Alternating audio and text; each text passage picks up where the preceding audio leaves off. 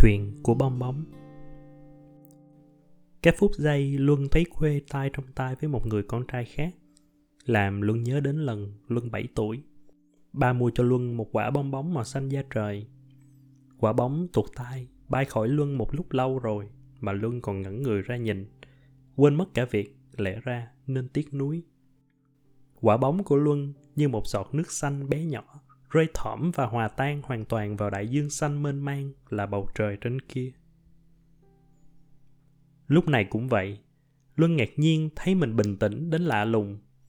Anh sững người ra, ngơ ngác thì đúng hơn, như vừa bị đánh thức khỏi một giấc mơ nào thật lắm. Ánh mắt khuê triều mến, lướt trên gương mặt người con trai, với Luân mới ngần gũi, quen thuộc làm sao.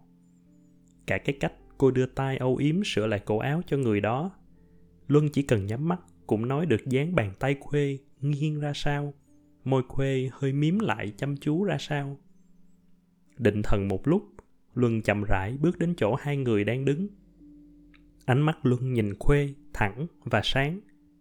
Anh chỉ nói một câu duy nhất. Thật à, Khuê. Khuê thoáng giật mình trước sự có mặt không mong đợi của Luân. Nhìn sang người bên cạnh, cô hơi bối rối. Không biết nên nói gì trong hoàn cảnh này, cô hơi gật đầu, nửa thừa nhận, nửa ngại ngùng. Đó là lần cuối cùng Luân cười với Khuê. Một nụ cười rất buồn, nhưng cũng rất đẹp. Đẹp nhất từ Luân mà Khuê từng bắt gặp. Khuê có cảm giác như tất cả tình yêu trong ba năm trời Luân trút ra hết trong nụ cười này. Tự nhiên cô muốn khóc, rồi kìm lại, thấy thật vô duyên khi người tạo ra sự đổ vỡ là mình lại đi rơi nước mắt, còn nạn nhân là luân thì lại cười. Nhìn nét mặt luân khi cười điềm đạm và tĩnh lặng như mặt nước, khuê biết cô mất luân thật rồi, mất vĩnh viễn, không cách chi lấy lại được. Luân quay lưng đi một lúc rồi mà khuê còn đứng im nhìn theo. Tiếc quay quắt, cái dáng đi cho một tay vào túi quần rất từ tốn của anh. Luân đứng tựa lưng vào cột đèn đường mắt mơ màng nhìn lên trời. Luân cứ nhìn như thế, không rời mắt khỏi những ngôi sao nhấp nháy sáng trên kia như bị thôi miên. Một cơn gió lạnh thổi qua làm anh rùng mình. Hít một hơi thật dài, Luân kéo cao cổ áo, khẽ lẩm bẩm. Mình đang nhìn thấy ánh sáng từ những ngôi sao đã chết. Mỉm cười yếu ớt với chính mình, anh đi bộ về nhà. Bạn bè vừa thương, vừa bực tức vừa không thể hiểu nổi phản ứng của Luân. Tường nói với giọng run rẩy vì giận. Mày đưa tao số điện thoại của Khuê, để tao hẹn nó ra gặp mặt. Nói cho ra lẽ, sao lại có cái trò tiểu nhân như thế? Mà mày nữa, hèn vừa thôi chứ. Là tao thì thằng kia đã nhận vài quả đấm ra trò rồi. Luân đặt tay lên vai bạn, nhẹ nhàng. Thôi mày à, tao không trách hay giận gì Khuê cả. Lúc ấy, Khuê đã xác nhận với tao. Thế là đủ rồi. Tường nhìn bạn, không đồng tình và pha lẫn xót xa. Luân nhìn thẳng vào mắt Tường. Ánh nhìn xanh trong như bầu trời mùa hạ không gợn một chút mây, khẽ lắc đầu. Tường thở hắt ra. Ừ, thôi, thì tùy mày. Luân thương bạn đến mức muốn ôm nó một cái, nhưng nghĩ việc hai thằng con trai ôm nhau thì lại thấy buồn cười. Thành ra anh chỉ nói đơn giản. Tao biết mày sẽ nói vậy mà. Thụy thì lại có kiểu an ủi nữ tính và đầm thấm hơn.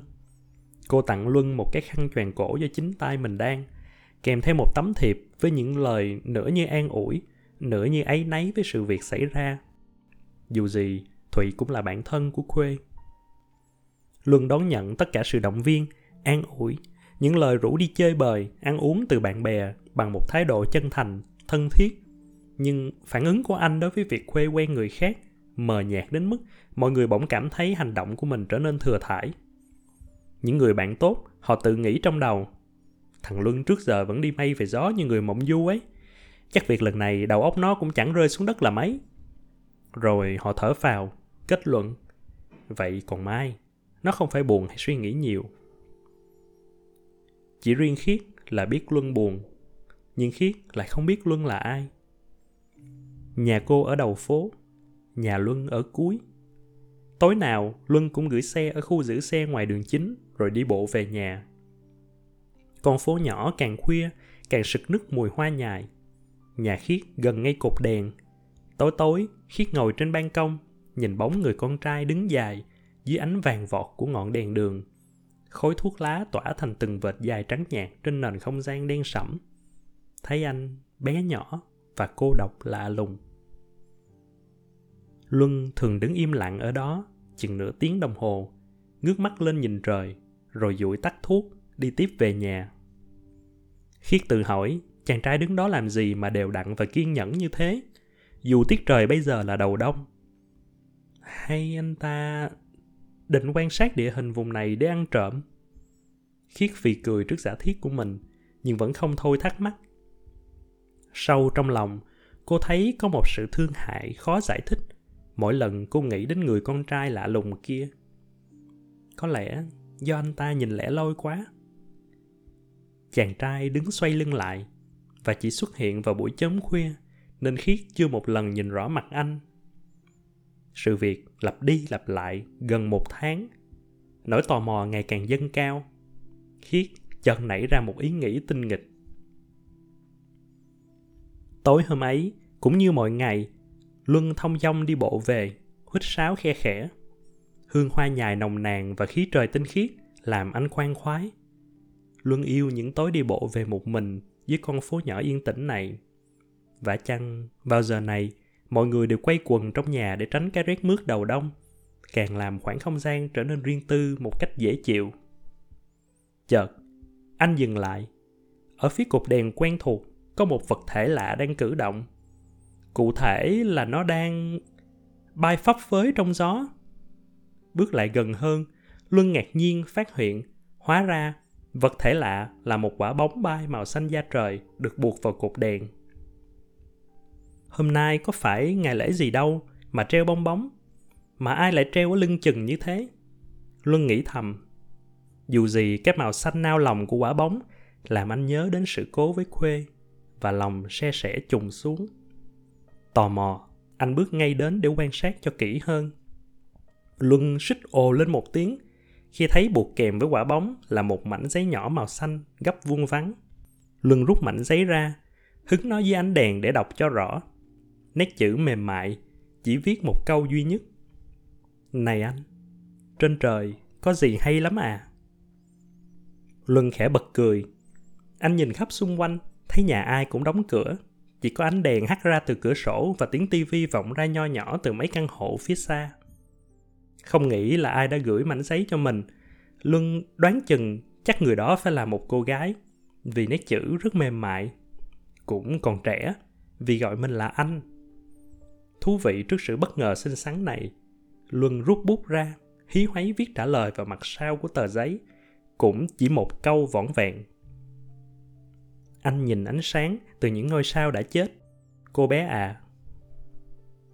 Cẩn thận buộc chặt tờ giấy vào quả bong bóng. Luân nhìn lên trời. Những ngôi sao hôm nay cũng có vẻ lấp lánh và tươi vui hơn mọi ngày. Tối hôm sau, Luân nhận được thư trả lời của Khiết cũng ở một quả bóng bay màu xanh khác thay cho quả cũ chắc đã hết hơi ga. Lần này, Khiết có tiến bộ hơn khi viết được hai câu sao lại là những ngôi sao đã chết hả anh? Nhìn anh có vẻ buồn. Luân chạnh lòng. Câu đầu tiên gợi anh nhớ đến một kỷ niệm ngọt ngào với khuê trong những ngày tháng cũ. Trong khi câu thứ hai đã lâu lắm rồi, chưa ai nói với anh như thế. Các bạn mặc nhiên nghĩ rằng luân đã quên khuê như quên một quả bóng bị vụt tay bay vào bầu trời xa tích ánh sáng của một ngôi sao thuộc dải ngân hà rộng lớn trên kia. Phải mất hàng ngàn năm để đi từ nơi ấy đến địa cầu. Và khi đến nơi rồi, thì ở xa xôi trên kia, sau khoảng thời gian dài như thế, ngôi sao ấy có lẽ đã không còn tồn tại nữa. Anh gọi đó là những ngôi sao đã chết. Và anh buồn vì điều đó, cô bé à khiết thở dài. Đây là một chàng trai nhiều tâm sự hẳn nhiên rồi. Có lẽ anh ấy đang tiếc nhớ một điều tươi đẹp nào đó trong quá khứ. Em không đồng ý đâu. Có những ngôi sao có tuổi thọ rất cao, có những ngôi sao lại có khoảng cách rất gần. Không phải tất cả những ngôi sao anh nhìn thấy đều đã chết. Em chỉ ngắm sao vì em yêu ánh sáng chúng mang lại thôi. À mùa đông ngày càng lạnh. Sao anh ăn mặc phong phanh vậy? Luân thấy mắt mình hơi nhòe nhòe khi đọc những dòng chữ này. Hai năm trước, khi đi cùng khuê trên con phố nhỏ dẫn về nhà, chỉ có mặt trăng vằn vặt trên cao, yên ả đến mức nghe được tiếng thở nhẹ của khuê thoảng qua. Luân kéo khuê sát vào người, chỉ tay lên bầu trời sáng như giác bạc, thì thầm, anh yêu những ngôi sao vì ánh sáng của chúng, như anh yêu em vậy. Gương mặt khuê gần, thật gần và cũng lung linh như một vì sao, một vì sao đẹp nhất. Ừ em nói đúng. Đã lâu lắm rồi, anh quên mất là anh yêu những ngôi sao vì ánh sáng của chúng. Anh cứ mãi suy nghĩ về việc chúng còn hay đã chết.